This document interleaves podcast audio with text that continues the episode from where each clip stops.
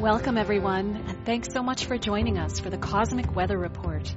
My name is Tayana David, and I'm just thrilled to dive into our program today. As those of you who have already watched all 10 episodes of Changing of the Gods, as you know, the series ended on a cliffhanger with the tailing off of the Uranus Pluto world transit in early 2021, marked by, of course, the storming of the Capitol in the US. So now it's two years later. Uranus and Pluto are in a different configuration, which we're going to hear all about. We'll also learn about other major world transits for the next 10 or so years, and even examine the planetary returns of the US birth chart. Our discussion will last for about 90 minutes, at which time we'll be able to answer some of your questions. And um, what else to share? I think I think it's time to introduce our luminaries. We have with us Richard Tarnas, who is a professor of psychology and cultural history at the California Institute of Integral Studies in San Francisco, where he founded the graduate program in philosophy, cosmology, and consciousness. His second book, Cosmos and Psyche is the basis of the Changing of the Gods docu-series. There's a lot more I could say about Rick, but we'll leave it there for now. Welcome, Rick. Thank you. Thanks for uh, inviting me and looking forward to today. I'd like now to introduce Yeye Luisah Teish. She's a storyteller, a writer, an artist activist, and a spiritual guidance counselor. She's an initiated elder in the Ifa Orisha tradition of the West African diaspora. Much of her work focuses on global food security, water quality and access, reforestation, and ending violence against women and girls. Welcome, Yeye Teish. Alafia, everybody. I'm glad to see we are talking to the world. I got good news for you. oh, I'm so glad we look forward to that. Let's now move to Becca Tarnas, who is a scholar, an archetypal astrologer, and storyteller who teaches at both Pacifica Graduate Institute and the California Institute of Integral Studies, where she also received her doctorate degree. Becca is an editor of Archai, the Journal of Archetypal Cosmology, and author of the book Journey to the Imaginal Realm, A Reader's Guide to J.R.R. Tolkien's The Lord of the Rings. Becca, thanks so much for being with us. It's such a pleasure to be here and an absolute honor to be on this panel. And now we have Kenny Ausubel, who is the visionary filmmaker behind the Changing of the Gods docu-series. Having written, co-directed, and co-produced it, he definitely qualifies as a veritable triple threat. He's also an award winning social entrepreneur, author, and journalist. Kenny's the co founder and CEO of Bioneers, the internationally recognized nonprofit dedicated to incubating and promoting solutions for restoring people and the planet, and one of my favorite conferences each year. Kenny, congratulations again on Changing of the Gods, and it's so nice to have you here with us.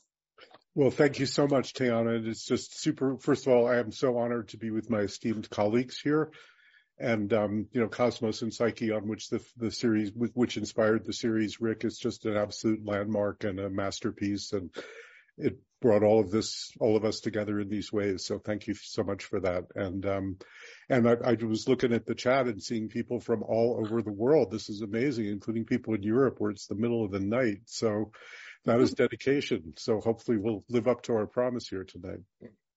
To get us started, let's look at a clip about world transits from Changing of the Gods, episode one. When we first started doing this research, of course, the very first focus was to look at all the birth charts of the people that I knew in the Esalen community. And then I started studying the transits of people who were very famous, like cultural figures, historical figures. Like what did Galileo have when he turned his telescope to the heavens for the first time and saw the Copernican universe open up to him? What did Rosa Parks have as a transit when she decided she wasn't going to get up from the seat in the bus and catalyze the civil rights movement? What did Freud have as a transit when, as he put it later, the secret of dreams was revealed to him and he got the insight of how the unconscious was speaking symbolically through the dream? And then I started seeing the patterns of what we call world transits. These coincide with entire cultural epochs, sustained historical periods that have a quality, a zeitgeist, that perfectly reflects the archetypal quality that astrologers have concluded are connected to those particular planets. Tracing back in history the many times that Uranus and Pluto came into either conjunction or opposition or the square in between, it would coincide with a sustained period of about 12 years these were the major periods of social and political rebellion, revolutions, widespread protests, whether it's by workers or for civil rights movements, for women's rights, for gay rights. Everybody who lived through the 60s has a sense that something pretty remarkable was happening there. It was like something was in the air. But the question is, why in the 60s, Eric? There are periods in history, so far as I can see it when human energies, both constructive and destructive, seem to come to a boil. There is in the land a certain restlessness. 2011 may be most remembered as a year of global protests and uprisings. You want me to go somewhere and fight, but you won't even stand up for me here at home. No, this country stands for freedom, liberty, justice for all. And it's not happening for all right now time and again throughout American history, it's a police confrontation touches off widespread violence. In the name of all Indians, we reclaim this land for our Indian nation. This land should rightfully be granted to us for as long as the river shall run and the sun shall shine. This is 2016 and you don't get to treat Indians like you have. Republican presidential candidate Donald Trump channeling the most infamous things about Richard Nixon. Breaking story just moments ago, the Supreme Court making same-sex marriage legal in this country across every state in this nation. Thanks to the spirit of equality in the air, I no longer accept society's judgment that my group is second class. One of us can be dismissed, two of us can be ignored, but together we are a movement and we are unstoppable first massive nationwide protest against the pollution of the environment.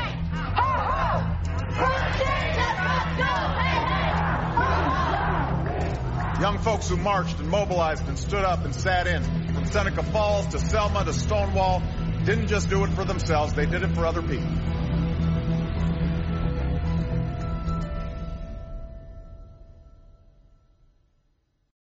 Jung called this the kairos moment, the right moment for a changing of the gods, of the fundamental principles and symbols.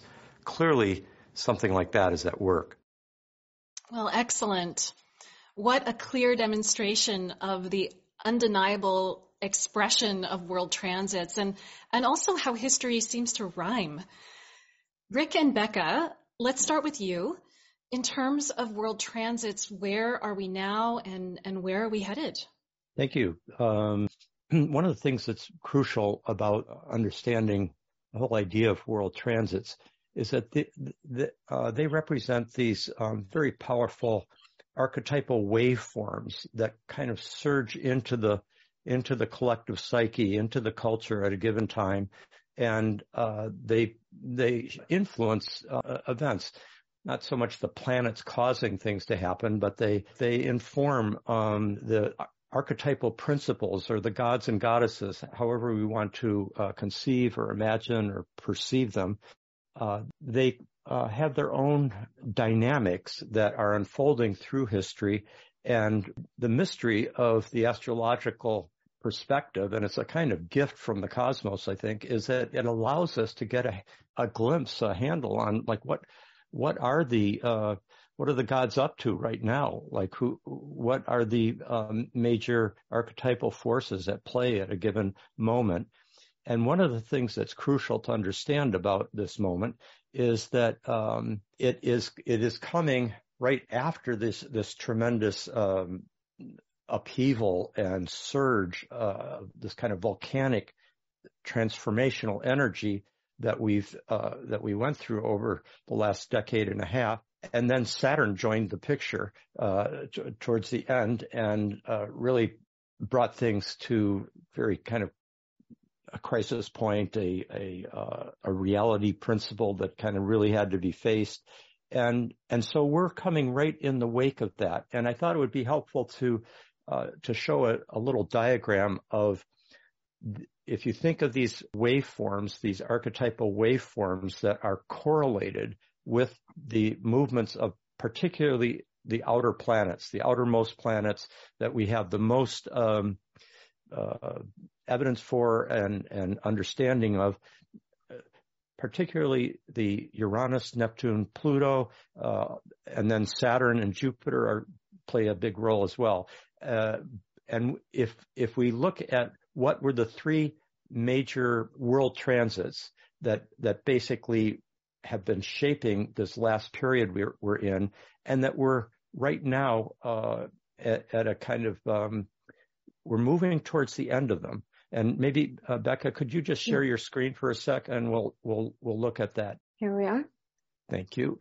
Uh, so what you see here is um, this is a kind of simplified uh, graph that shows over time moving from 2007 roughly on, on the left, going all the way up to the mid 2020s on, on the right.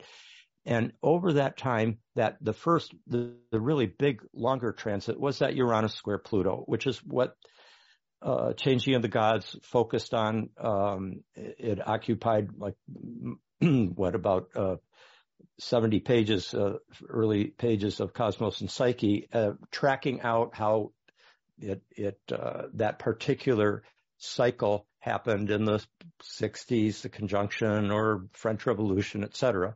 And what would we, what might we expect, um, going into a, a, period that was coming after, uh, Cosmos and Psyche was published.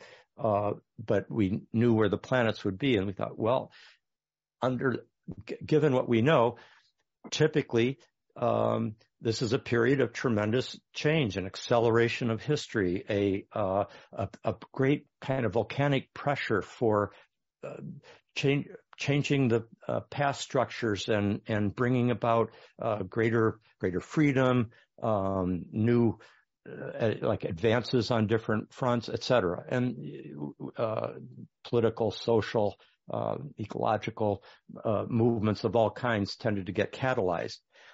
And uh, what we also need to understand is that when these planets um, come into alignment, they they represent a kind of mutual activation on both sides. Uh, Becca, could we go forward to that one uh, graph and then we'll go right back? So these are the symbols for the, the outer planets here. And I just want you to focus on the top one, top line there. That's Uranus on the left, Pluto on the right, and uh, you, I have bidirectional arrows there to emphasize the fact that they're each influencing each other with their own particular archetypal quality. So Pluto is driving the Uranian Promethean principle of change, revolution, freedom, uh, scientific and technological advance, uh, up, uh, the unexpected, uh, etc but also the arrow goes in the other direction from Uranus to Pluto. Uh, and in that, uh, in that particular vector, um, the Uranian energy is liberating the Plutonic, uh, which means it, it, awakens it into sudden, unexpected manifestation. And the Plutonic, it has this volcanic energy, but it, it relates to like the deep instincts, the underworld of the psyche, uh, profound evolutionary transformation, but driving energy that can get, uh, you know, it's very instinctual and it can bring about kind of mob energy, for example. So the Uranus square Pluto that was basically going there from 2007 all the way to, uh, in, into 2020. And these are approximate orbs, as we call them. Um, but they, over and over again in history, we see a kind of mm, consistency with which historical and cultural events match up uh, uh, to these alignments according to these kind of uh, orbs of roughly about 10 degrees, a little bit more for the square, and then for the conjunction uh, or the opposition, more like 15 degrees uh, orb. So I'm wanting to emphasize this first point because uh, we're still in the wake of what happened over the last decade and a half, and these big cyclical transits set in motion energies that are quite uh, quite um, they don't just stop like a, as if you've turned off the light switch. They they've activated multiple you know cultural movements, individual lives. Uh, the things have been set in motion, and there's a momentum. And even as the transit moves towards the end, uh, 2019, 2020, and even beyond, it is we still are feeling the energy, much as uh, was true in the um, 70s, for example. even though the transit of the Uranus Pluto went to 72, 60 to 72 roughly, it's not like feminism or the uh, uh, gay liberation movement or the ecology movement just stopped in 72. No, it's set in motion and it keeps it keeps unfolding. And so also uh, do the uh, more problematic sides of your of your Uranus Pluto, such as this kind of activation of the primordial id or the will to power uh, in problematic ways, authoritarian, p- populist, uh, kind of dictatorial leaders and so forth across the world. Okay, so that's that's still we're still dealing with the consequences of that period, but also the energies, you know, still there's a momentum there. Um, and then everything, as you can see, converge. All three of these uh, world transits, Saturn conjunct Pluto, very strong uh, uh, encounter with the reality principle and and the end of an era typically, and and meeting great uh, con- constraints or uh, critical uh, challenges, et cetera. And you can just see right at the time of the pandemic coming in, basically all three of these um, uh, transits were over, world transits were overlapping, uh, going right into 2021, uh, January 6th, et, et cetera. So now where we are still now, you, know, you are here, maybe Becca, you could put, point the arrow where we are now in 2023. Um, and so we're in the later stages of the Saturn square Uranus energy. Now, Uranus represents that impulse for change, but also, uh, you know, for the new, for, for the future. Um, it's, it's connected to youth. It's connected to the, uh, an orientation that is moving forward in, in uh, unpredictable, creative, innovative ways that also involve um, and yeah in, in, that basic impulse for change. But saturn um, is resistance to change. Saturn is wants to hold steady. Uh, saturn in its positive form wants to keep valuable structures from being overthrown. Uh, and in its problematic side can be just um, stubbornly uh, oppressively uh, negating of the impulse for change or for um, uh, social reform and, and and so forth. And so you can see that that Saturn Uranus energy that we are going through, uh, and we have been for the last roughly um, uh, three years, and we still got uh, you know, a bit more. This, you know, another another year of it uh, is still in motion, and there's a quality uh, of this that involves um, uh, meeting crises, um, meeting tensions, sometimes tensions between uh, certainly the old and the new, uh, the past and the future. It also can take the form of between generations, um, the older generation uh, and and the younger generation uh, feeling um, tensions with each other, and it and it tends towards a divisiveness, a, a civil disturbance kind of quality uh, of, of its own. Like the only way I can be free is to have a secession, uh, to secede from this relationship or from this uh, government or, or something like that. Uh, so there's a kind of um, separative, uh, uh, schismatic energy that's involved with it. And also typically there's technological challenges. Um, uh, all, all, the way the tech companies have been having to lay off people, the and and crit, crit, criticisms of uh, the high tech world, of the social media world, et cetera, and also um, even with the, the Uranian con- connection with um, aerial objects, for example, and Saturn shooting them down. We've had a lot of that in the last uh, few weeks. Plane um, crashes and, and, things like that. The, the, train uh, accident the, in uh, derailment in Ohio, very typical uh, for these Saturn Uranus uh, qualities. And I'll just say one last thing and turn it over to Becca. Um, and that is Saturn Uranus has this, um, I mean, the ideal integration of these energies, which it's pressing for, is basically like how can we um, find ways to make changes that hold on to what is most um, valuable about the past or about the the, the current structures, uh, about tradition and so forth. At the same time, make make reforms, make make changes, uh, go, structural uh, structural uh, reforms are are really important. Can be infrastructure, technological, uh, you know, so that the uh, you know, we don't get electrical power outages, uh, which we're hoping don't happen tonight with our winter storms here in California.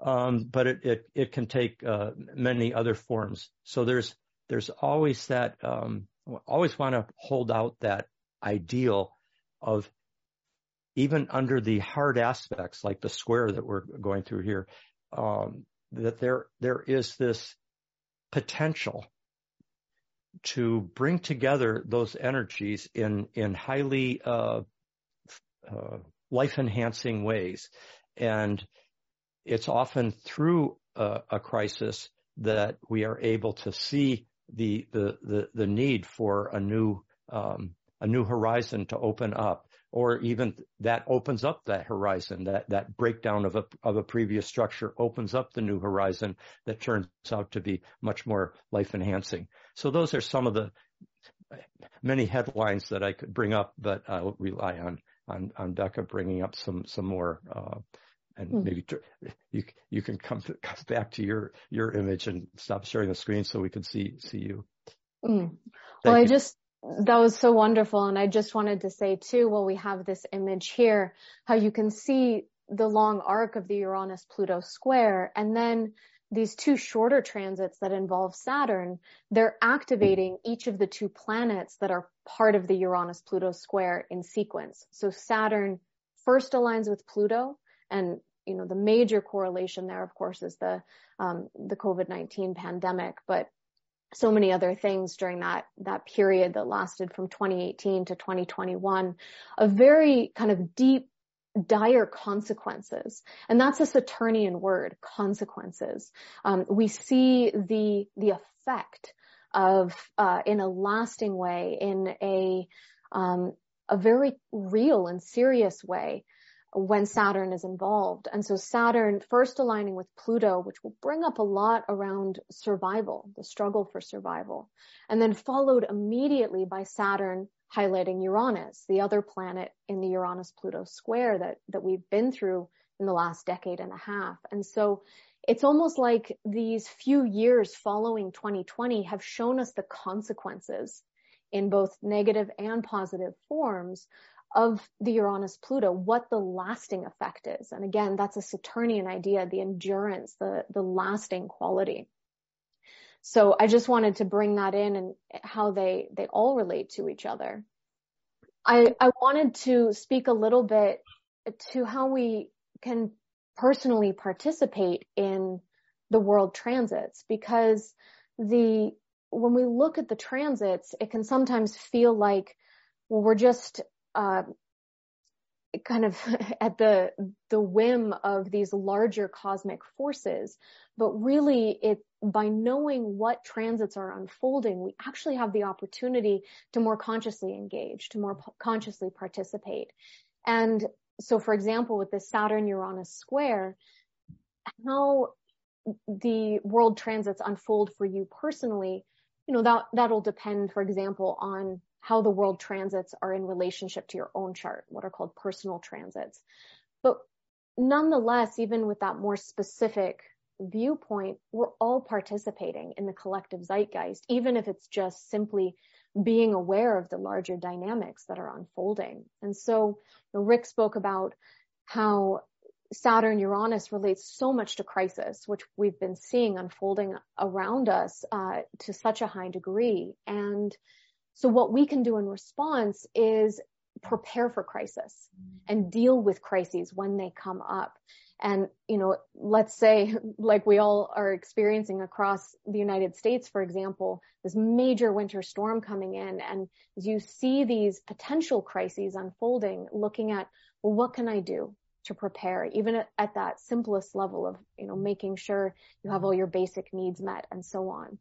Um, and another thing to think about with Saturn Uranus is that Uranus relates to change and Saturn relates to, uh, to structure, to, uh, the kind of the structures of our lives, for example. So being able to make those, uh, those structural changes, the hard changes in your life as well. You know, that, that shift you know you need to make, but it's, it feels like it's going to take a lot of work. It's going to be a burden to take on. Again, those are Saturnian themes of work, the burden, carrying the weight. But when we commit ourselves to making those hard changes, they can often have very enduring, very long lasting effects, again, which is a quality of Saturn. Um, and so the change, to think about it this way, the changes you make now are going to have long-term consequences far beyond this particular uh, world transit. They'll, they'll set things in motion in your own life that will have enduring effects. You know, a few other things um, at that personal level it, one can cultivate a kind of a dynamic balance between discipline, which is Saturnian on the one hand, and creative freedom on the other. We can get a lot done from that place where we hold that balance and how we can, furthermore, how we can look to the wisdom of the past, which is again related to Saturn. Saturn has to do with the past, with um, tradition, like the weight of history, looking to that wisdom of the past in order to envision a new future, which is related to Uranus, the archetype of Uranus. And so one area where we can do that is make uh, reform, structural reform within our institutions. You know, the Uranus-Pluto dynamic is more um, instinctual and arising from the depths, and so there can be a desire to, uh, you know, uh, be more destructive in getting those changes across. And the impulse more with Saturn Uranus is how do we reform from the inside? How do we create structural changes um, within the institutions that exist? And usually it's through the crises and seeing the cracks in the foundations that we recognize um, it's time to make those changes. Or, you know, sometimes you do have to dismantle the building. And I think for those of you who think along these lines, uh, a great image to hold in mind with Saturn Uranus is the tower card from the tarot because which often is used to symbolize crisis. And so Saturn is like the the long endurance of the tower, you know, this old structure built with stone that is suddenly and unexpectedly struck by lightning which is a very Uranian image. Uranus is lightning quick. It's sudden. It's unexpected out of the blue that brings that tall structure crashing down. So Saturn is the tower. Uranus is the lightning.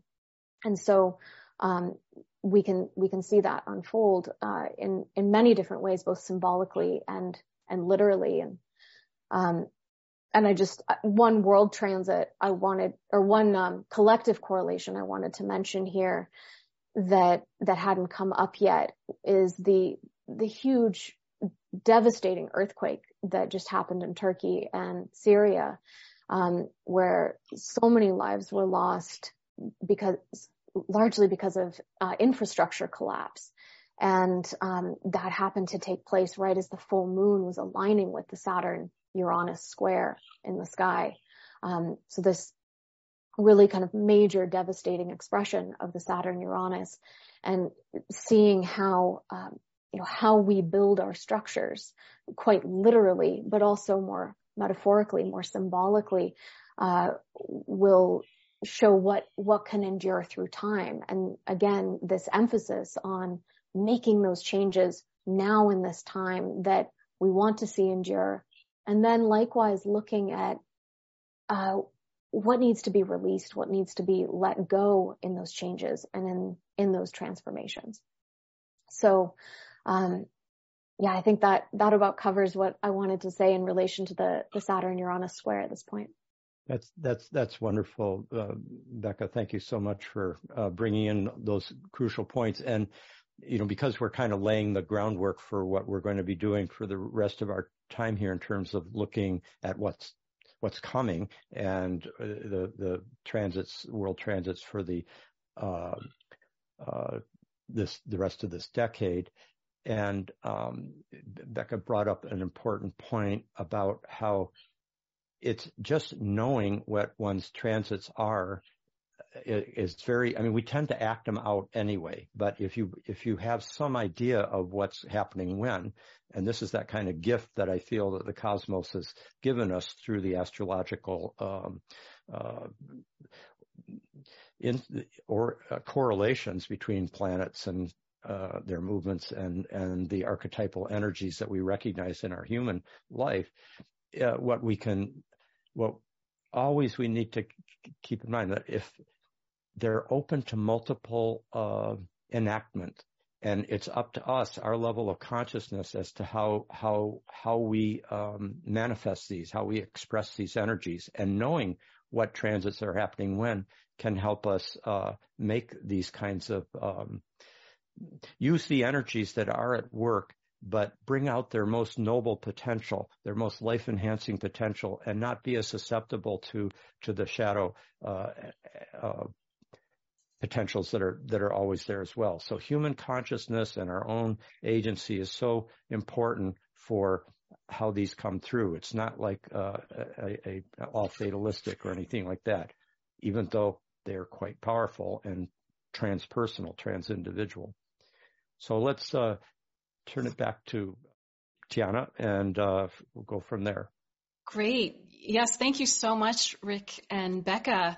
Wow, that's already so much information. Um, gosh, you spoke about lasting transformation, Becca, and that makes me think about Oshun.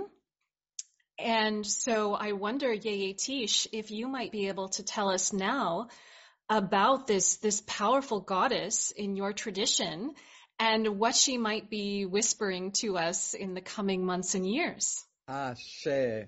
I need to give the background for people who may not be familiar, but in the traditions of the African diaspora, the priests get together and perform divination to ask the ancestors, the, the, the orishas, all of the spiritual energies, what is coming and how we should conduct ourselves in the light of what is coming. Now, you know, in the in the film, I explained, and I, I guess we'll take another look at that. I explained Uranus and Pluto in terms of Ogun, the wild man in the woods, right? And Oya, the goddess of unconditional change, the mother of, of transformation. And as we perform the divinations year after year after year, they show themselves to be true. For example, we've been being told that we need to placate the water spirits, and we've seen tsunami and flood and so on. And um, this year, for this first six months, especially, the messages that have been coming through pretty much are telling us to check our behavior. Okay. We are told to sit in meditation and receive energy and information before you jump up and take action. Okay. Because there's an impulsiveness here that can really, really um, get you confused and throw you off guard. Of course, uh, the earth through Oya has been saying no more extractions, no more, um, no more destroying the planet because that's destroying ourselves. And we can see the problem from my point of view of egotism that re- that results in war that results in war so a lot of people are caught in a quandary because the pandemic right and the, the period of time that they were in quarantine caused them to quote unquote lose certain things. I lost my relationship. I lost my business. I lost my independence. I lost, and there's this long list of what uh, what they no longer have. Here's the late breaking news, people. Some people are saying, "Can I want to go back to?" No, no. We cannot just return to where we were when the pandemic hit, right? And the problem is that we tend to go to that which is familiar, the default setting, even if it was dysfunctional. The other problem is, is that people have a great uh, difficulty with embracing mystery. I don't know what's going to happen next, so I'm going to do what I did before, even though it got me in trouble. Okay, this is the quandary that people are in, and we need to know that the light in our own eyes is the light that will open the path in front of us. In order to do that, you have to have enough humility to receive, to receive information and to follow what we call the open road. Now I know everything that's been said sounds like, oh my God, another dozen years of, of burden and worry and so on. But the good news, the good news is, is that Oshun, the goddess of love, art, sensuality, okay, she is said of Oshun that when the doctor fails, she cures everything with clear water. When depression starts to fall down upon you, she appears and give, lifts you up, you know. So what we need to do with all the planetary movements that's going on, we need to ask creativity to be with us. We need to do spiritual, we need to do creative expression, right? we need to improve our personal relationships with each other. We need to see the beauty in nature and that will lift us up out of any depression, any confusion that we are having. I am happy to say that she has said to me that she's willing to grant willing to grant favor to those who are smart enough to ask her humbly. So I'm asking you, audience, to think about what it is that you need to make it through all the changes that are coming, right? What is it that you would ask this goddess to bless you with? And when you get a chance, put it in the chat and we'll talk to her about it. I'm so glad that there is hope on the horizon. Recognize the beauty of nature and allow that to lift you up.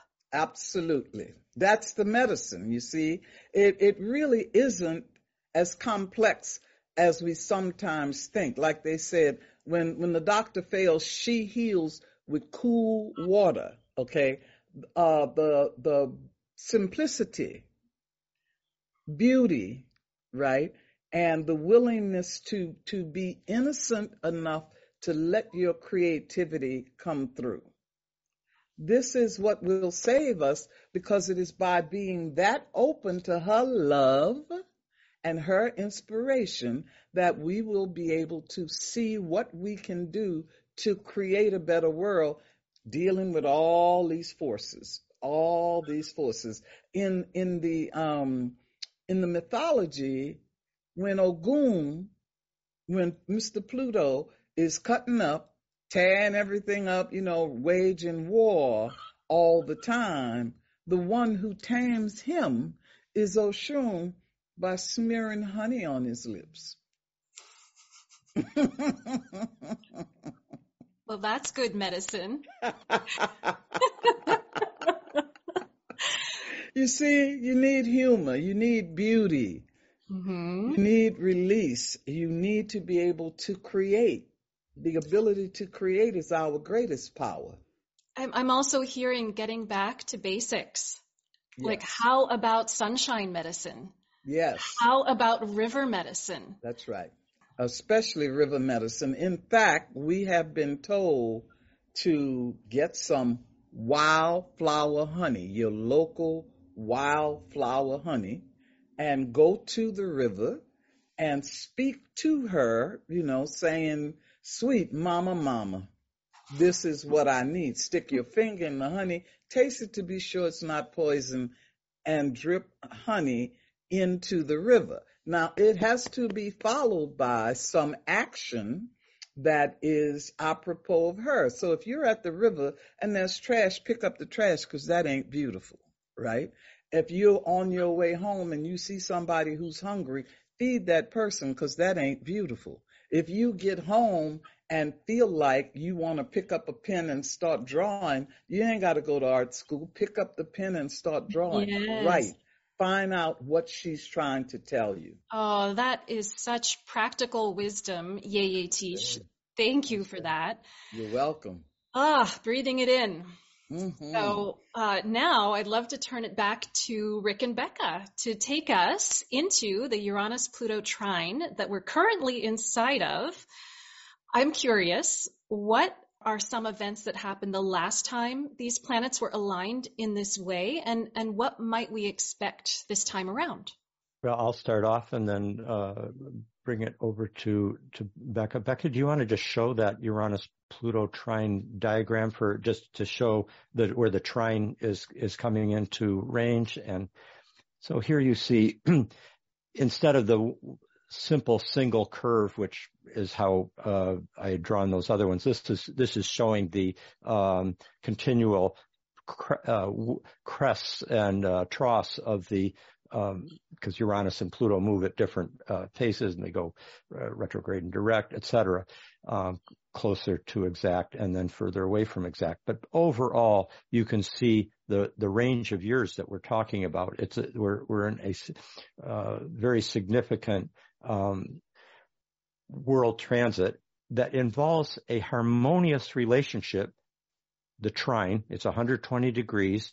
Uh, it, it's like if you were to have a grand trine, you you would see a perfect equilateral triangle in, in, in, the sky. So this is this is like one, two of the planets are in that perfect triangle, and they form uh, what's what's called a trine, which is a harmonious confluent um, uh, integration of the energies that were in square uh, all during the um, all during the 2010s and and so that w- was the major focus of changing of the gods.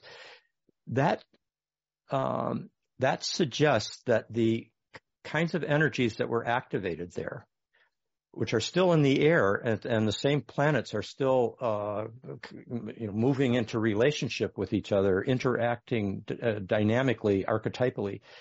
But there, it, there's just this greater potential for uh, a, harmonious, confluent uh, uh, expression. For example, um, a deep striving for change, for for for for reform, there's still that powerful impulse to bring forth the new, but uh, especially I think as we move out of that Saturn square Uranus, there's this potential for uh, for a a, a less um, a less stressed, a less uh, fraught uh, uh, expression of the same energies.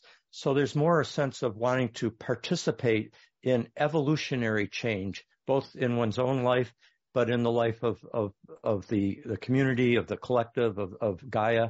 Um, uh, it it also can spur uh, artistic and scientific uh, creativity and inventiveness, um, technological experiment and innovation can will still uh, be quite um, in in the uh, on the menu, um, but that.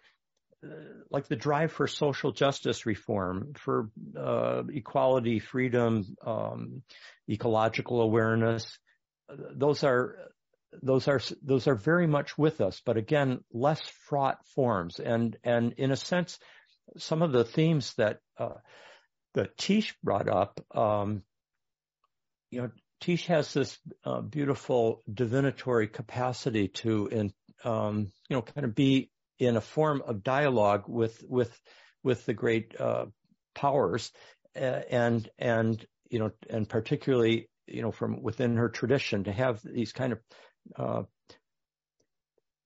personal uh, dialogue with with the um, with the god or goddess involved, uh, which is a something that was very much part of humanity's um, uh, capacities over over the millennia. And um, thank God that there, oh, excuse me, or or goddess that thank goddess that there are, are people who can um, carry forward those divinatory um, gifts.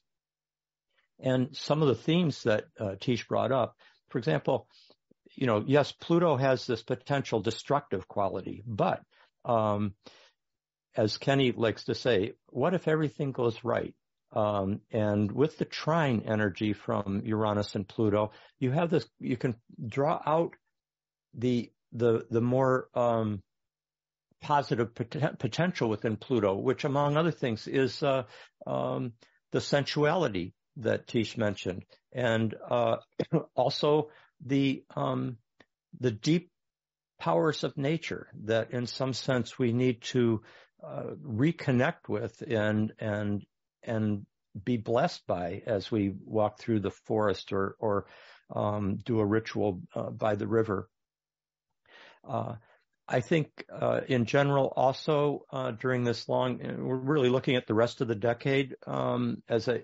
This is a very kind of this is a blessing. I mean, it's it it definitely can ease up potentially, you know, some of those um, stresses and and you know, like that Saturn square Uranus is such a tension between um, conservative and and progressive or reactionary right uh, wing extremism versus uh, uh, either progressive or extreme uh, uh left-wing um, potentials, and and they can really get into a kind of clash that that tends to make structures uh, collapse or certainly be in crisis.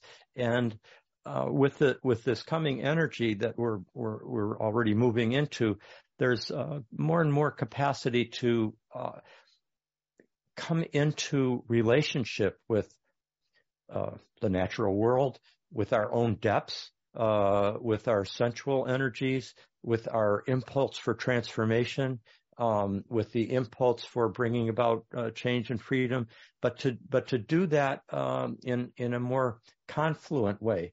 I think w- working um, all the importance of of of working in in communities to work with each other, uh, never trying to do it alone, how, how, important that is.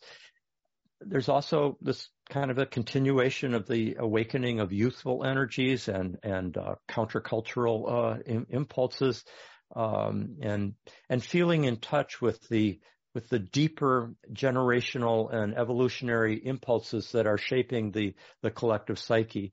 Uh, so this is uh, these are these are um, really promising um, it's a promising situation that I think we can be be working with. And for example, the last time that they were in trine was the 1920s, and um, oh, you think of something like uh, that, the coming of the jazz age, the swing era, the um, the but particularly the the sense of a kind of liberated youth and and and of um, new new possibilities that came after the after World War One and all the uh, uh, mortality and and losses that happened uh, and conflicts. And then then there was this period of uh, the trine of Uranus and Pluto that can be quite uh, growth oriented and um, optimistic. And this will be particularly true as we get into the next transit that we'll talk about, the Jupiter-Uranus conjunction that's coming soon, um, uh, later this year, as a matter of fact. But let's keep with the Uranus trine Pluto. And what if everything goes right? Um, let me pass it over to Becca for her her uh, additional comments on on this. All right. I just wanted to share that image again because there was a request for it just to see uh, when the Uranus trine Pluto came into orb and you can really see it's the the middle and later part of the decade where it's really peaking. Uh, that the two planets are in tightest alignment, and then it leaves the orb of influence uh, within 2032. So this is about a decade long transit. Uh, it didn't come. It's already activated, and you know I think we're seeing that in some of the new waves of technological innovation, probably the one that's uh, catching the airwaves the most is uh, around AI, chat GPT, uh, and all the ways people are looking at how that's going to change, revolutionize so many different areas of life, whether that's education or business, um, it, how we think even, how we learn, how we're educated. And um, so just kind of tracking those continuously, uh, continually unfolding uh, changes that are picking up on the themes that were already activated in the Uranus Pluto square. And one thing that I think is worth mentioning, the last time Uranus and Pluto were in trine, as Rick said, was in the 1920s, like the roaring 20s. And then the subsequent alignment was the square of the 1930s, where there's a lot more tension between uh, the two archetypes, Uranus and Pluto, as we see you know, the rise of fascism, for example. And here, it, this has to do with how planetary cycles work in relationship to each other. On, on that side of the cycle, it moves from that 120 degree trine into the, the tighter square. This side of the cycle, we're moving from that square out into the trine. And so, um, it's kind of an inverse in some ways of, of, what happened last time in terms of how the two transits of the same planets relate to each other. And so I think that this is really an opportunity to integrate a lot of what has come up in turn in the Uranus Pluto square that so much kind of had the the lid ripped off of it during the square. There was so much social upheaval, uh, a larger collective awakening to, you know, so many forms of injustice, uh, racial injustice, uh, you know, gender inequality, uh, all of these different things that, you know, are documented so beautifully in Changing of the Gods. I think, you know, in large part because of social media, because of the technology to record uh, these different incidences, that contributes to this kind of unleashed awareness that then under the trine can be uh, integrated into the culture and seeing well how uh, how can this be more holistically recognized and woven into the fabric of our society? And um, and so there is still that ongoing um, opportunity to participate in the revolutionary arenas that that align with the causes that your heart connects with, whether that's social justice or feminism or, and gender identity or racial justice or ecological justice. These all these areas are, um, like Rick was saying before, it the energy kind of carries over from the the square, but having the trine right now gives a deeper archetypal support to um, weaving that into into our society. So um, those are just a couple points that that I would want to bring up there. I'm really hearing from you what if things go right? And there certainly is an opportunity, an opening for them to go right. And also how there's an opportunity for us to participate with the cosmos to bring about the change we want to see in the world. Yeah. I'm just loving hearing all this, and thank you so much. Um, you know, a lot of what we looked at in the film is this kind of, um, you know, cycles of revolution and counter-revolution. So the, I think, uh, you know, for me, the Saturn Uranus, that, that is also an image of counter-revolution. We've seen this immense backlash of the elites, essentially, or existing structures, the status quo, trying to suppress that change. At the same time, we're trying to, as Rick was saying, trying to change these systems themselves. But, you know, just to name a couple of things that have leapt out at me, um, in the technological area, um, obviously everybody's aware of all the layoffs at the tech companies as well as the cloud they're under for good reason of the kind of harms that they cause and the purely financial motives that drive almost every decision.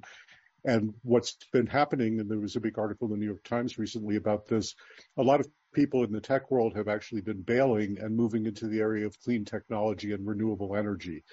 And I think we're going to see massive innovation. And I know Rick will talk shortly about the Jupiter Uranus, which also relates to this technologically. But I think, you know, we in the film, we also covered, uh, you know, we covered the rise of renewable energy. And it's clear that during the Uranus Pluto square, there is really a regime change that has happened. We're not going back to fossil fuels. It's going to be a pitched battle to get past it fast enough. That's more the question. But it is history. We're going to be moving into entirely different technological regimes now. And um, so I think that's going to be a really interesting area to watch. Also, the area of biomimicry, which we talk about in the film, of actually looking to nature, which again is Pluto, the deep nature, evolution itself, nature's solutions. Nature has had 3.8 billion years of R&D. You know, we have a thing or two we can learn from that.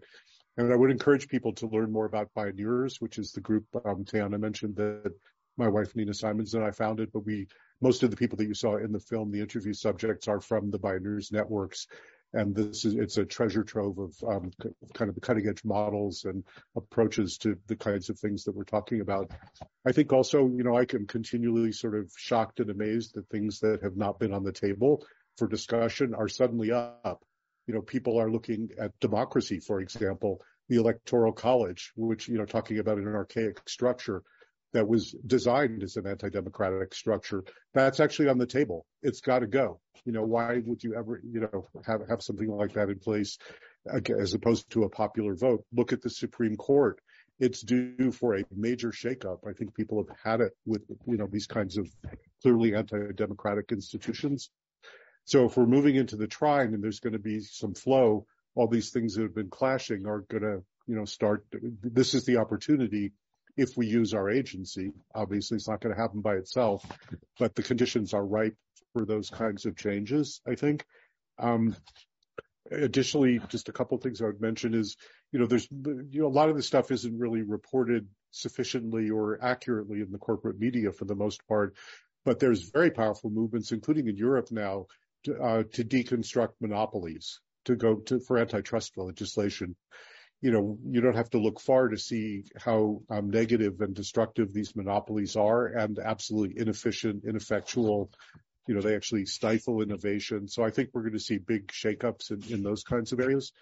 Um, and one, one last thing I want to mention now, but um, the rights of nature movement, which is also in the film, we document that, um, is now the fastest growing environment, environmental movement in history. Nothing like this has been seen before in this country and in, around the world, it's also um, indigenous peoples that are now often at the forefront of leadership of that movement. That has been their paradigm for you know centuries and millennia, with qualifications. There's complexity there.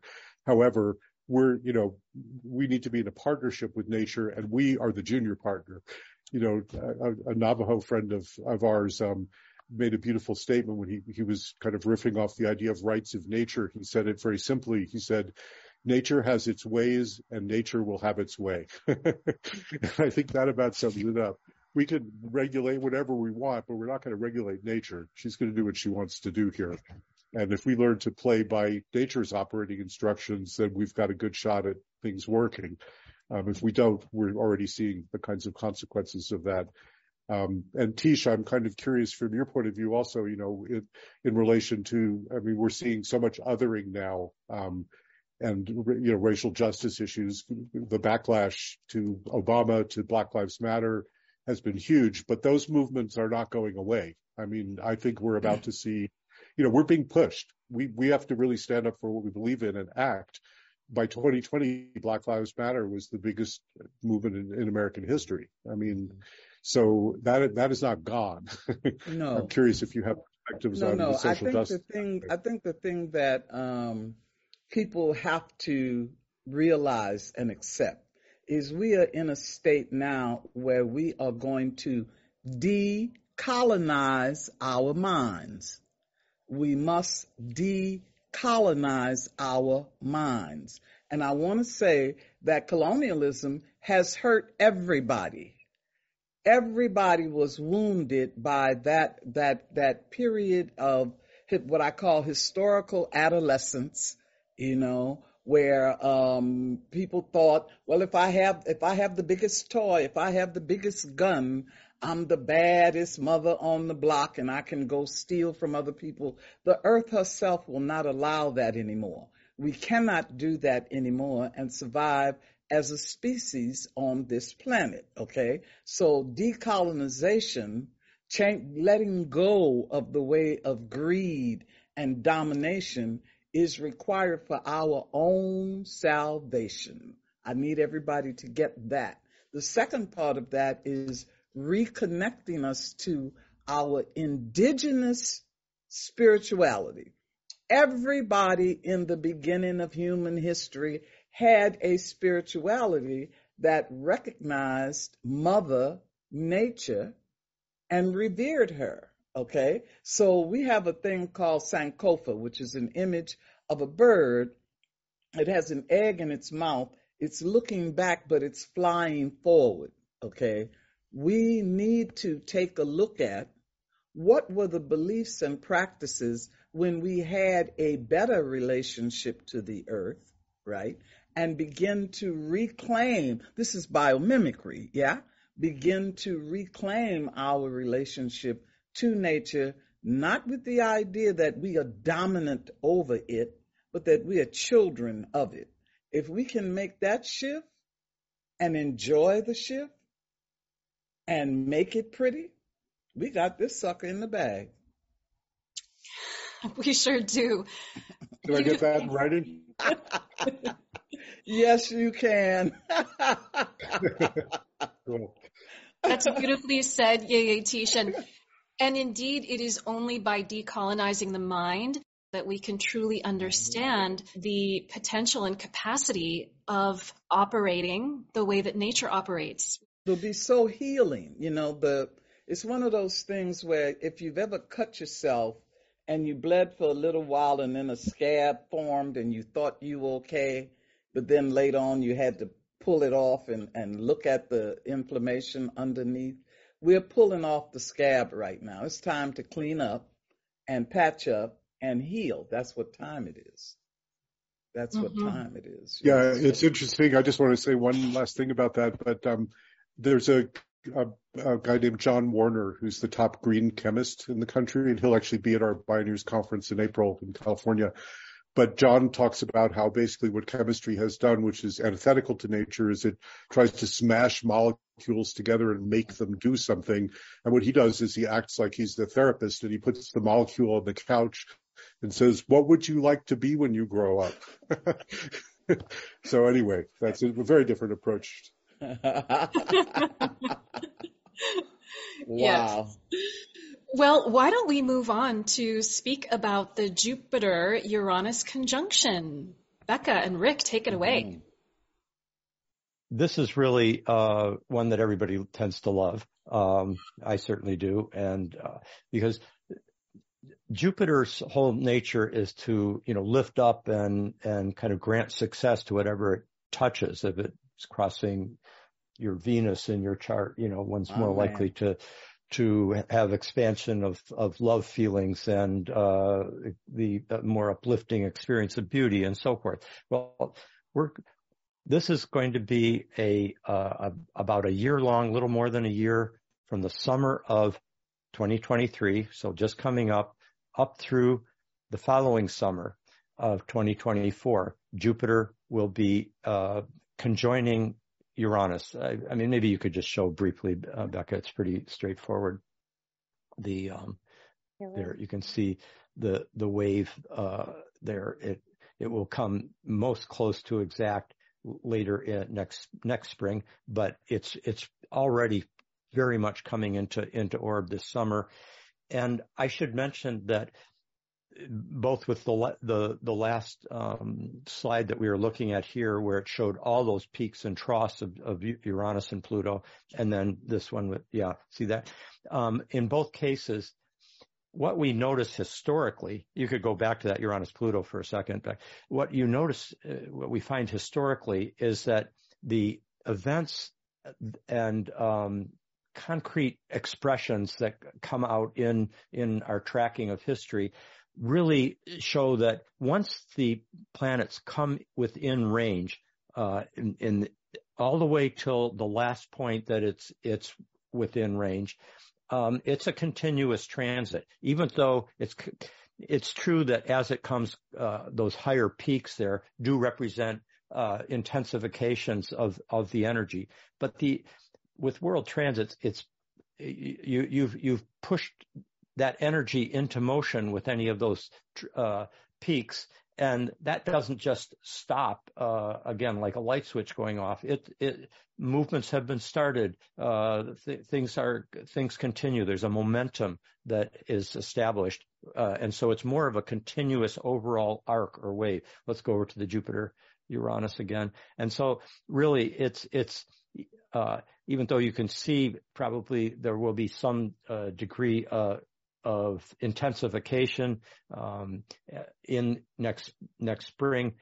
Um, but it really is from what we've noticed historically. I, and there's like 70 pages of evidence in Cosmos and Psyche, just tracking all the ways in which uh, the Jupiter Uranus energy, where Jupiter tends to expand and elevate and give success to the Uranian uh, Promethean principle uh, of creativity and and and the new breakthroughs. Um, so uh, yeah, Becca, you could. Um, I think people have have it in in, in their mind now, and uh, maybe what what to bring out a little bit more of of some of the major um, uh, specific uh, features, potentials of this uh, Jupiter conjunction. There's an impulse uh, for greater freedom and change, but uh, that impulse is often um, granted uh, more success. If you if you are um, if you've been gestating a project, a new something something creative, so if you have in mind something that you've wanted to do for a, a long time, like to do a particular, uh, um, you know, new enterprise or a new, a new beginning of some sort in your life, uh, or a, you know, composition of, of, of uh, a work of art. This is a, uh, such a, um, catalyst, uh, for breakthroughs and for, uh, creative, um, inspiration. Uh, there and often there can be experiences that are kind of like um, uh, peak experiences. Uh, qu- uh, there can be kind of quantum leaps that happen in in in your in your work in in certain respects. Um, sudden expansion of consciousness. It's it's it's a good transit for uh, you know for where you do things like um, initiatory rituals or uh, uh, c- could be psychedelic therapy. It could be a wilderness, wilderness um, vision quest. It could be uh, uh psychotherapeutic um, uh, work of a. The, there's more likelihood for for breakthroughs to take place. Also, sudden new meetings in your life that open up new horizons. Um, there can be kind of unexpected happy events uh, are, are, quite frequent. Um, also, there can be a greater sense of wonder, joyful wonder at at at life. Um, it's a buoyant energy, uh, and so along with the successful uh, new beginnings, um, there one can feel a greater impulse towards adventure, toward, towards you know traveling, um, towards uh, uh, expanding one's world in various ways. Uh, there can be, um, or, and it, and it could be literal travel to other other parts of the world, but it also can be and it can be travel of con- in in your consciousness. It can be um, expanding your your your mind and soul through uh, great literature, great uh, um, films, theater, uh, etc. Et um, there, there's also it's a playful energy, more more playfulness, um, feeling brighter, lighter. Uh, it's it's it's a it's it's a it's a buoyant and um, kind of the happy uh, the sudden unexpected burst of like a, a new horizon opening up that you weren't expecting. Uh, one of the astrological, um, uh, one of the people who Reinhold Ebertin, who was a German astrologer and had some concise things to say about each of these planetary combinations. He he called this the the um, the thank the Lord transit because uh, or like the thank God uh, transit because there is that quality of like oh wow a sudden unexpected release a, a kind of a, a, a birth uh, uh out of the um, challenging, constricting birth canal, uh, that kind of sudden transition that unexpectedly opens up right. uh, a new. It sounds horizon. like a catharsis, Rick. Yeah, there is something. Uh, yeah, it it can be a catharsis, especially with that Uranus trine Pluto, which allows the deeper energies to be accessed. But just the Jupiter Uranus by itself, if you've been putting off a project or an enterprise, um, uh, writing a book, whatever it happens to be, um, making a movie, this is a good time to start. Um, because it, it, the the gods tend to s- seem to support that um, that innovation, and as I say, there's many pages in Cosmos and Psyche that that show sudden successful uh, breakthroughs, um, you know, beginning of the um, invent the personal invention of the personal computer or of the the light bulb or or um, many great uh, works of art uh, were initiated under it. So you oh, can look at the wow. evidence there. This is great news for so many of us who have books to finish or operas to write or gardens to plant. Um, you know, perhaps we'll see a, a, second season of Changing of the Gods, Kenny. Who knows?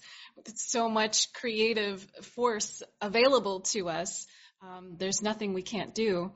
So I'd like to move on now to the Saturn-Neptune conjunction, and we just have a few moments to talk about that before moving on to the U.S. birth chart.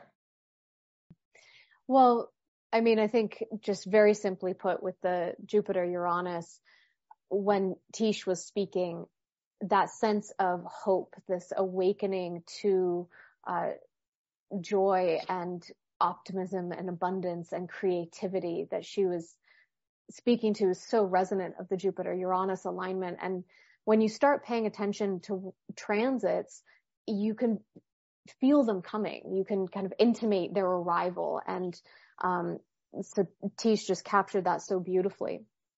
With the Saturn Neptune, we are going in a very different direction. And we've been talking about Saturn in terms of know, seriousness, consequences, the reality principle. And Neptune, which is an archetype that we haven't been talking about this evening so far, Neptune relates to the transcendent, to the sacred, to the spiritual, to the numinous. Neptune is the imagination. It's the world of images. Uh, it's symbolized by water, so it's very merging and flowing and dissolving of whatever it touches. And so you can see Saturn and Neptune are kind of complete opposites in that way. And uh, it's this bridging between, as, as Rick describes it, between the real, that Saturn principle, and the ideal, the Neptunian principle. And so that gap between our ideal visions and dreams for the world and then the reality we live in, sometimes that gap can feel insurmountable. And so, uh, just to give a sense when this is happening, it's this is the, the graph for Saturn Neptune.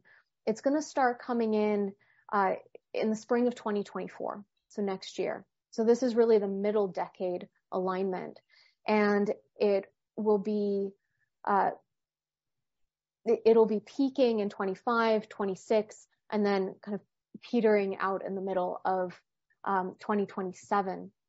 And so, you know, historically, when we've seen Saturn Neptune alignments, um, it can bring up more of these uh, feelings of longing for an ideal world, and yet seeing the uh, the faults, the pain, the suffering, the losses um, under the Saturn Neptune opposition, for example, that happened uh, in in the middle of the decade, first decade of this millennium. We had Hurricane Katrina, we had um, the huge tsunami in Indonesia.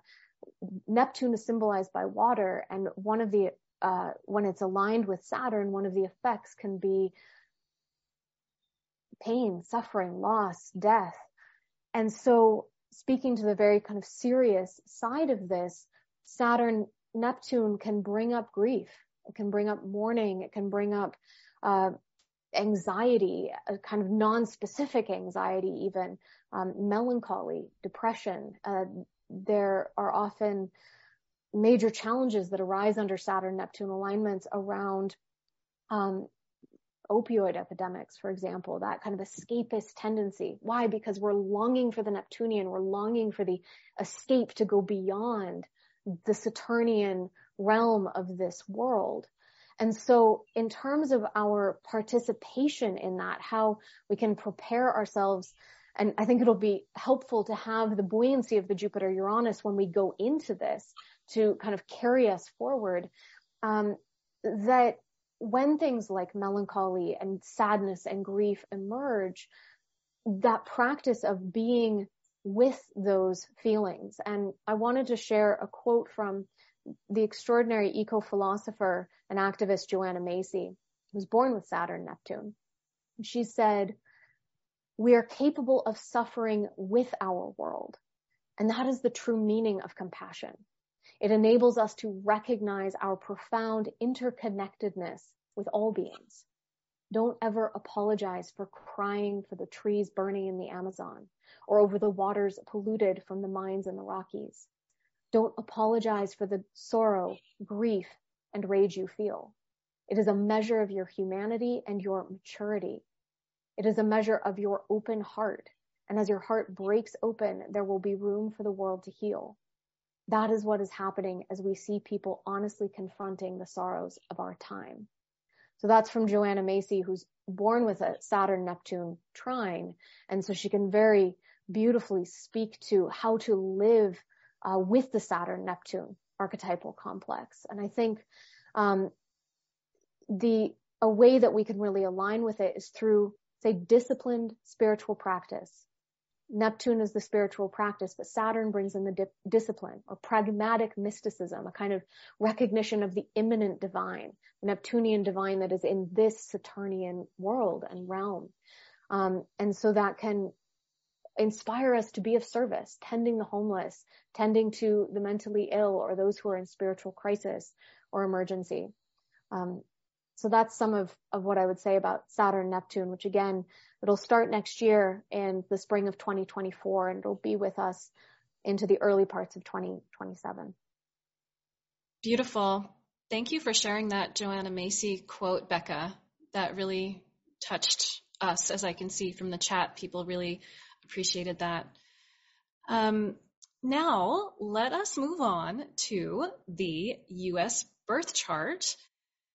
Um, yeah. Just to say that after thousands and thousands of years of indigenous peoples inhabiting and stewarding the land that continues to this day, of course, the country that we now call the United States was founded in 1776, July 4th. And I'll let you speak about the configurations that were at play then and, and uh, what's happening now in that regard. Um, so yes, so um, yeah, there's there's the birth chart uh, of the U.S. on the 4th of July, seven, uh, 1776. And um, what's remarkable about this particular decade uh, is that you can see where Pluto is uh, down in that left-hand uh, corner, and then show where Uranus is over there at the horizon, just setting at that time. Now, th- those two planets um, had been basically in a grand trine with Neptune in the in those years. This was a period of uh, like both the the the height of the Enlightenment, um, which inspired you know the the, the higher ideals of of uh, um, Jefferson and, and Madison and so forth, but also uh, the um, but what what I want to emphasize here is that Uranus it, it, moves faster than the other three planets. So by this point, it had gotten up all the way to eight Gemini. Um, it it will come back a little bit later in in 1776 into 77. Uh, so it's it's it's still kind of participating in that grand trine. But the main thing that I want to point out is that we're in a point in the history of this uh, government that uh, to distinguish that from the history of the continent. Um, we're at a point in the history of this this government that was that was kind of initiated in 1776, where Uranus and Pluto are both returning to where they were when uh, it was at the beginning. Um, and Becca, do you want to just show the? Um, so here we've taken out uh, what we're looking at here is just the outer planets, just to sim- make it simple.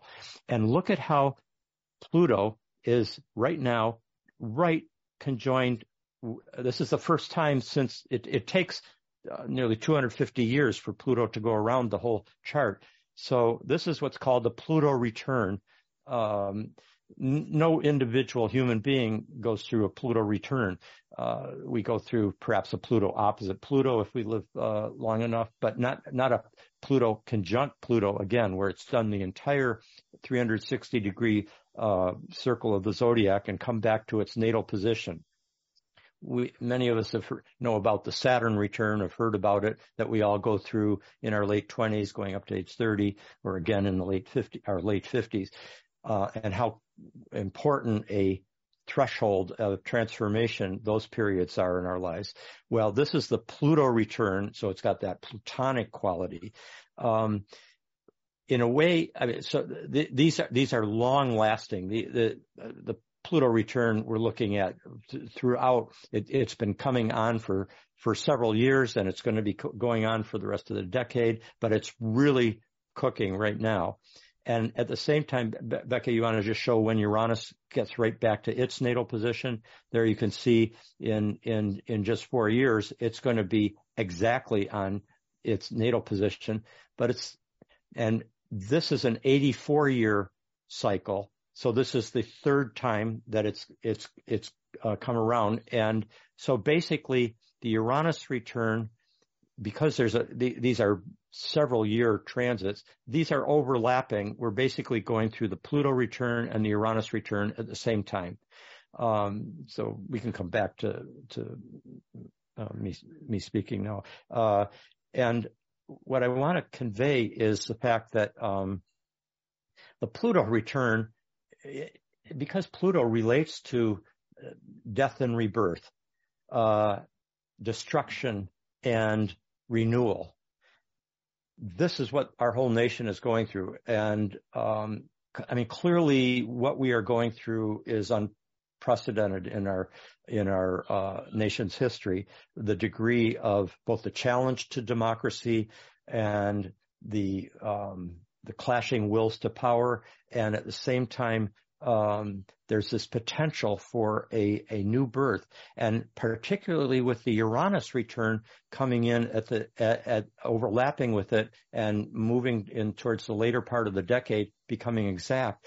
Um, you know, the first Uranus return uh, for the United States took place in the 1860s when Lincoln um, freed the uh, the African Americans, the enslaved peoples, and um, declared that our nation was going to have a new birth of freedom. Uh, and see, that's the new birth of freedom. That's very Uranian uh, language. And for the, that Uranus return, we're again going through that now as well. And because I, I'm, I'm focusing on this because the United States is basically a kind of elephant in the room on the on the surface of the planet. Uh, it it decisions that it makes, upheavals that it goes through, they ripple out, they affect the rest of the world. Um, whether it's the the, eco- the ecology of the of the global biosphere, or whether it's other um, political movements and governments and decisions that they make, et cetera, it, it ripples out. Um, and so, for this nation to be going through that deep of a transformational um, death and rebirth. And no, none of us really know exactly what form this is going to take. We certainly feel the, the clashing energies that are at work, um, and at the, both wanting a moral center to hold in the country through this great transition, and at the same time recognizing how profound a, uh, a redemption this country needs. I mean, and Pluto returns tend to bring up the shadow uh, to be looked at. Um, the the wounds uh, uh that have have been um, su- suppressed from the the public consciousness, um, and to and to really face. I think I think we all recognize that the shadow of U.S. history is more apparent to more people now than it ever has been. And that's a good thing. Um, because just as the same thing in our own individual lives, uh, before we can move forward, we we have to we have, we have to do deep inner work, and we have to face the shadow of our own uh, our own behavior in the past, of our, our the the less um, integrated and and less noble parts of ourselves that we have to engage those and bring them to consciousness before they can be released. And that's what this is about. Um, I think the the country has the potential uh, with transits like this to undergo as radical a uh, a transformation. Perhaps it'll be constitutional. Uh, that would be very uh, that would be a blessing. Um, but uh, a, a lot's at stake, and it's it's an enormous uh, transformation and potential new birth that this country is going through over this next decade. And uh, I, e- even though it's one country, it happens to be one that uh, um, affects all of us, whether we're living in in uh, in, in France or mm-hmm. Ukraine mm-hmm. or in Africa or uh, Brazil. So true, Rick. Thank you so much. And, you know, as you're speaking, I'm thinking of that Carl Jung quote. He says, we will become our opposite if we do not learn to accommodate the opposition within us.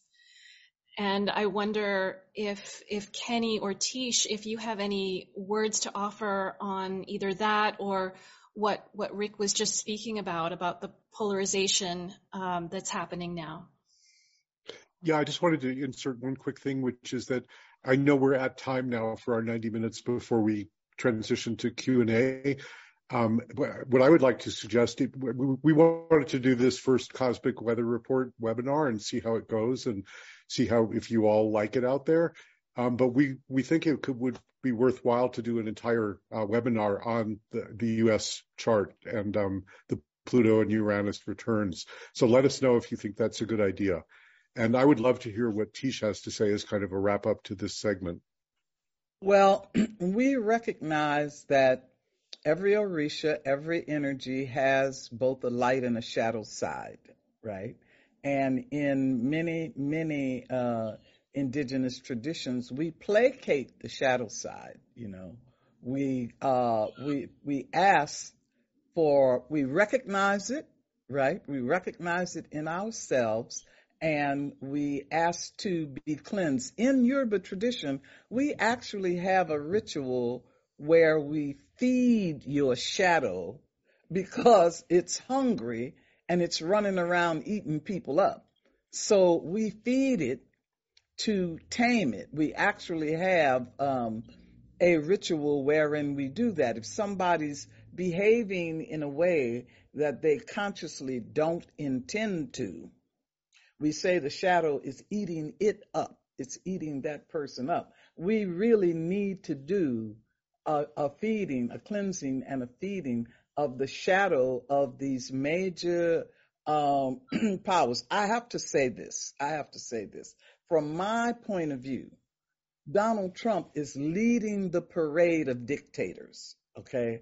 I have watched uh, around the world people mimicking the dishonesty, you know, mimicking the the the division, the I mean just the senseless behavior. And we have to admit that this is political adolescence at work. We need to grow up. We need to grow up. It's not all right to do wrong just to be popular or just to be connected to somebody who's in power, you know.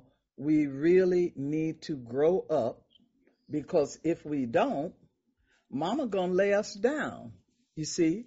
And that's what I keep trying to get people to to understand is that we're adolescents. Uh, you know, we are in an adolescent state, and we need to grow up. May the farce be with you.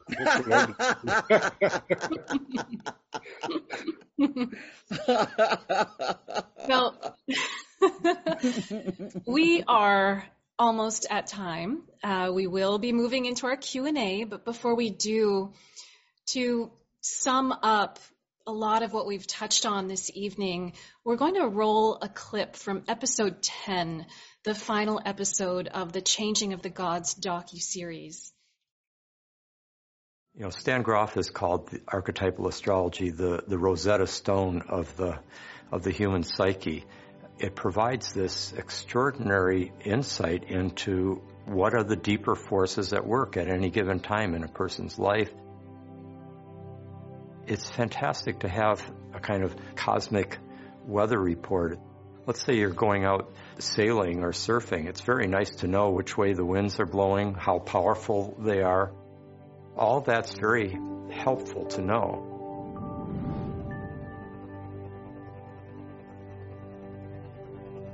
towards the end of this Uranus Pluto square in 2018 through 2020 21, Saturn is going to move into a conjunction with Pluto and then squaring Uranus. It does bring those three archetypal principles into intense interaction. What one would expect typically is a confrontation with the reality principle. There's a contraction. There's a coming down to earth. There's a coming home to roost of the chickens it tends to be a serious time. It tends to be a time that concentrates people's minds because of the gravity of what's happening. We'll need to confront as never before how industrial civilization has been treating the rest of the Earth community. We as a planet are confronting mortality. Near death experiences have tremendous power to reconfigure moral values. You see life differently, you see yourself differently, you, you have new values come up. As Saturn interacts with Uranus, the 2021-22 period is a critical turning point when the past meets the future with great force. We need to institute rapid but skillful fundamental changes under these transits, or else sudden breakdowns can happen as dysfunctional structures suddenly collapse altogether. We have to carry what's most valuable from the past and discern what's most promising from the future, and then bring these into practical form in all our life structures. This period could bring deep structural changes such as a Green New Deal, truly globalizing the New Deal of the 30s, or the spread of rights of nature governance structures this can set the stage for the rest of the 2020s when we'll have the benefit of Uranus moving into the more harmonious 120 degree trine alignment to Pluto. This particular aspect tends to indicate potentially greater flow and harmony so that the same archetypal forces that have been unleashed through the clash of the Uranus-Pluto square may then work together in more confluent ways.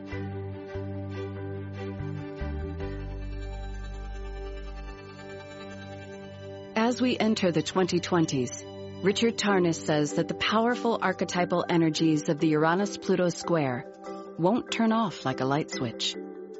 They will continue to flow with a full head of turbulent steam that's already saturating the collective psyche. As Saturn has entered the epical climax of this long Uranus-Pluto period, this alignment represents a civilizational stress test. What can feel like a permanent five-alarm emergency is a distress signal that massive change is inescapable. It's exactly such times that can bring forth the moral courage and deep insight with which we can confront great dangers and powerful forces to transform a world in crisis.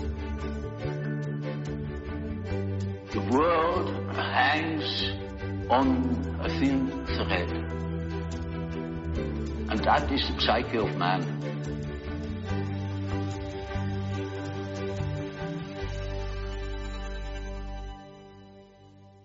A fundamental changing of the gods seems to be at work right now.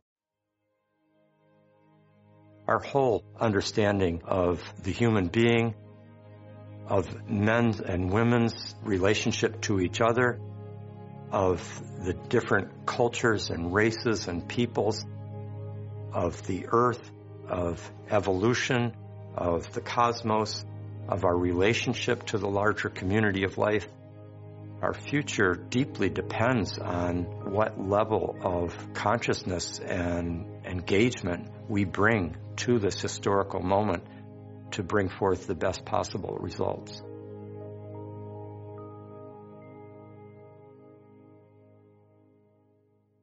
What a beautiful clip.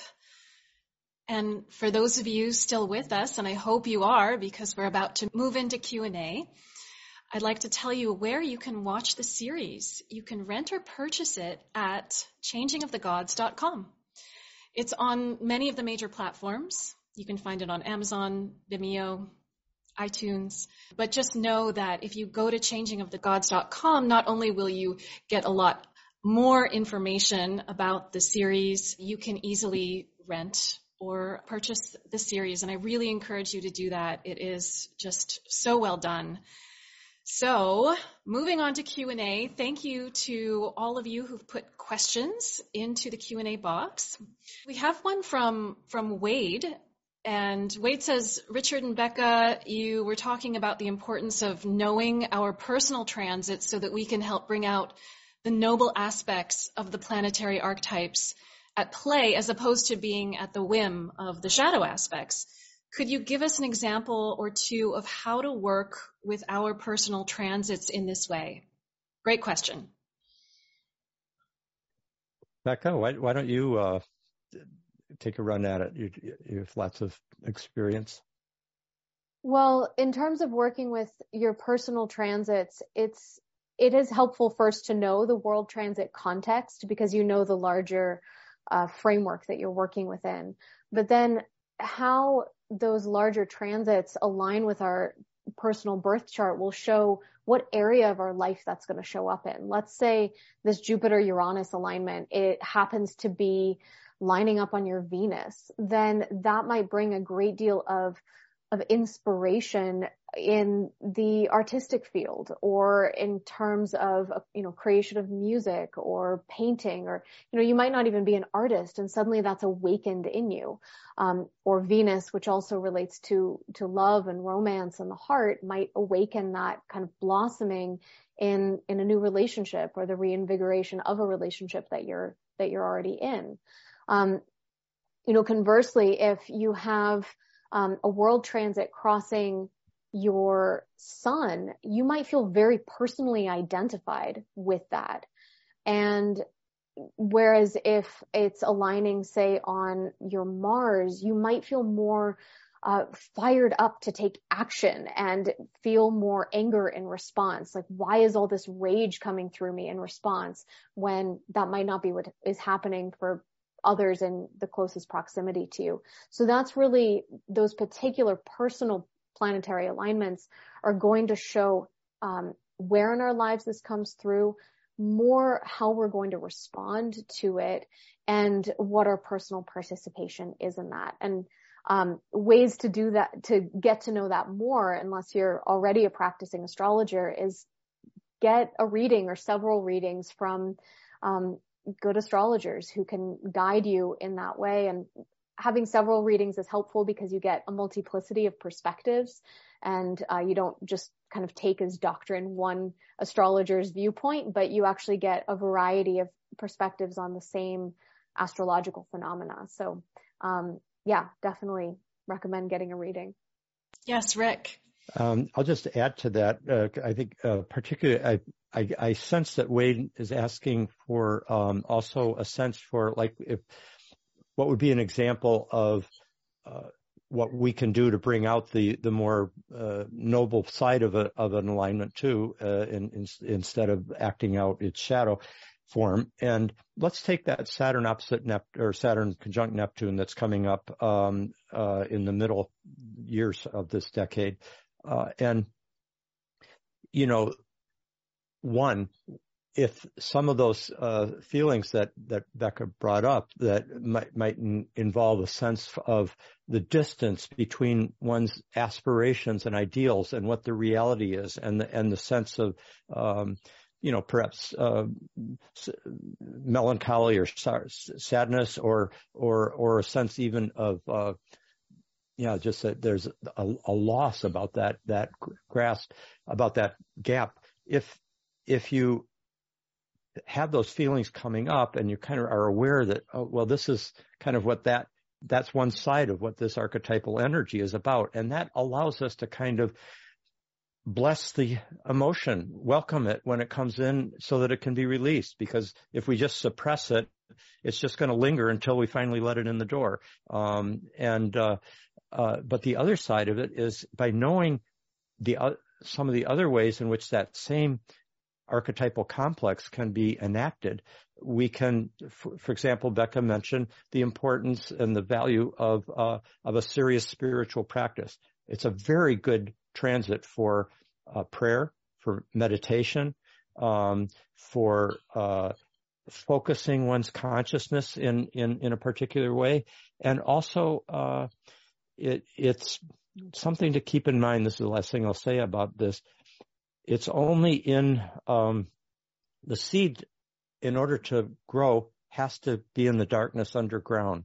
And that's the way that's the way faith and hope work too. They they they they are faith grows in the in the darkness. It it it doesn't grow in the in the bright sun. There's no need for it. You're already there. Oh everything's great you know beethoven's ode to joy is happening and the birds are singing.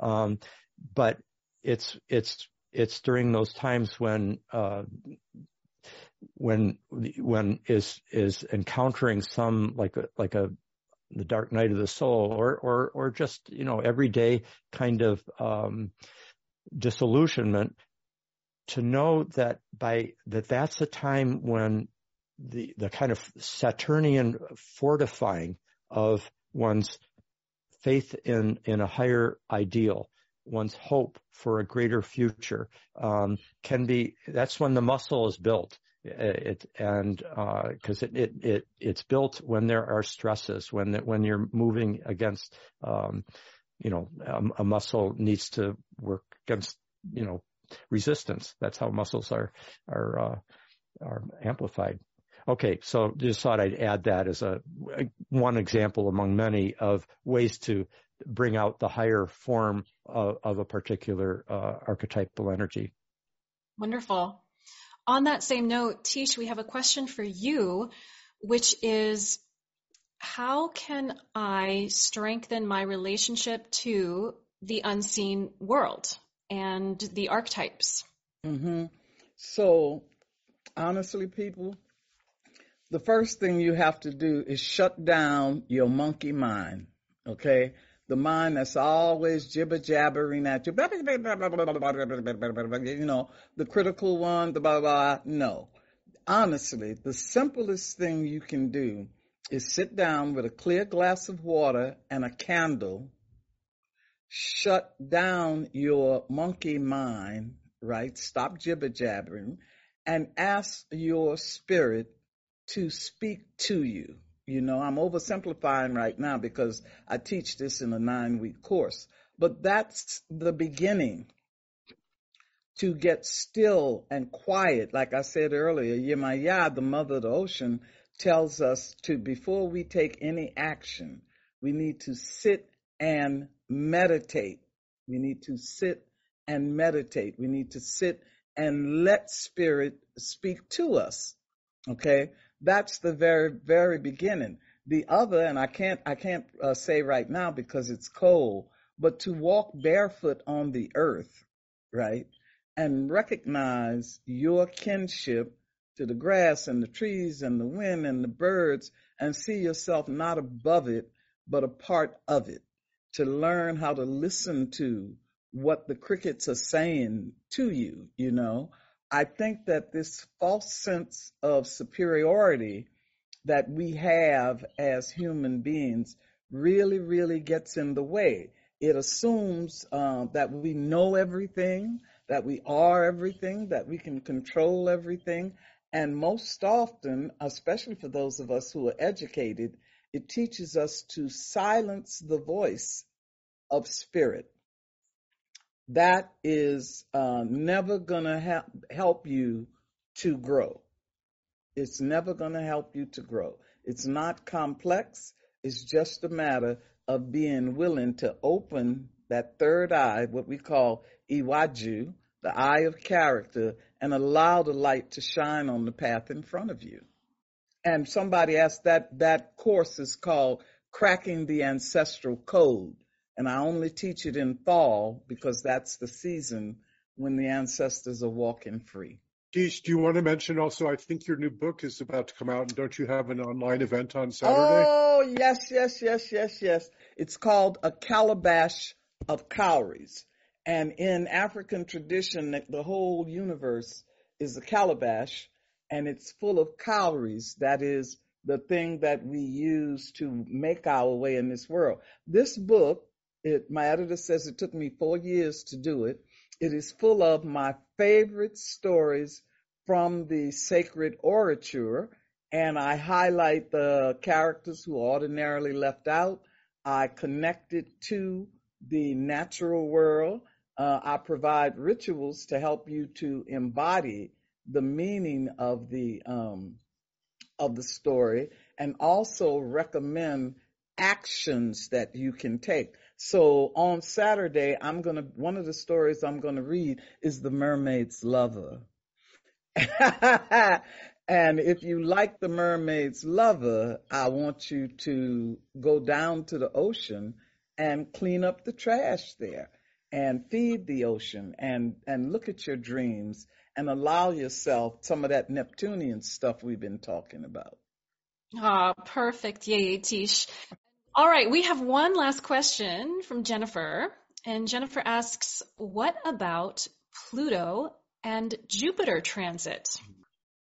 I mean, basically, the Jupiter Pluto energy is uh, um, is something that uh, is uh, really helps in in leadership and in uh, coming into one's depths uh, for uh, being able to lift up and regenerate uh, in a in a in a in a way the um, let's see so are you able to yeah so you're able to go forward so you you can yeah. everybody can see where Jupiter is right now we're in a Venus Jupiter conjunction go see it if you have clear skies which probably none of us do Yes, it was visible here last night uh, with the moon uh, not too far away. In fact, you can see at this moment if the, if it is a clear sky in in California, you would be able to see Venus and Jupiter and the moon, uh, and then Mars far overhead. Those people who are further east and in Europe, et cetera, the, the, this is already set. Um, but let's go forward. We can see where see where Jupiter is right now, and um, the next tra- transit that it will uh, make to Pluto will be the, the, the square um, when, when, it gets to the end of Aries. You could just go forward by the month, uh, and and people can just see how this works. So as soon as it gets uh, mm-hmm. up yeah, just go forward uh, one. There we go. So yep, there go. there you can see there's the square. Jupiter at one Taurus, Pluto's at zero uh, Aquarius. So there's a Jupiter Pluto energy at work. One does have to watch out for with Jupiter Pluto um, a tendency to uh, uh, either take the moral high ground of uh, thinking of one's superior, uh, one's superior to everybody else, kind of the way Teish was talking about the the, sh- the shadow of modern Homo sapiens, particularly modern man, if I might uh, put the um, traditional patriarchal gender on on it that that false sense of superiority over the rest of nature that came in with uh, much modernity uh, that is a um, that's a danger with the the Jupiter Pluto energy is a sense of superiority uh, or taking on larger uh, almost projects almost like with a greed for greater and greater expansion or wealth or whatever. But uh, as I say this is a very positive energy, even in, in a square opposition, for um, uh, the the forwarding of uh, the deep dive, the descent, and then the emergence to the height. See, the descent is Pluto, the Jupiter is the elevation, um, and and the successful emergence out of the dive into the underworld. And so it's, you see it very often uh, for powerful um, psycho, psychological transformations that people go through, as well as moral transformations that a, uh, a nation can go through. But yeah, so we're we're we're touching on it. I mean, and Jupiter will trine Pluto in, in, in another year after that. It it just lasts a, a, shorter time than a lot of these other transits that we've been talking about. But since you brought it up, that's a couple words about it. That's great. Oh, thank you, Rick. You know, with everything that we've covered this evening, I'm left feeling like we can do this. I feel hopeful about the next 10 years. And I hope that everybody who's been watching on Zoom or on YouTube this evening feels the same way.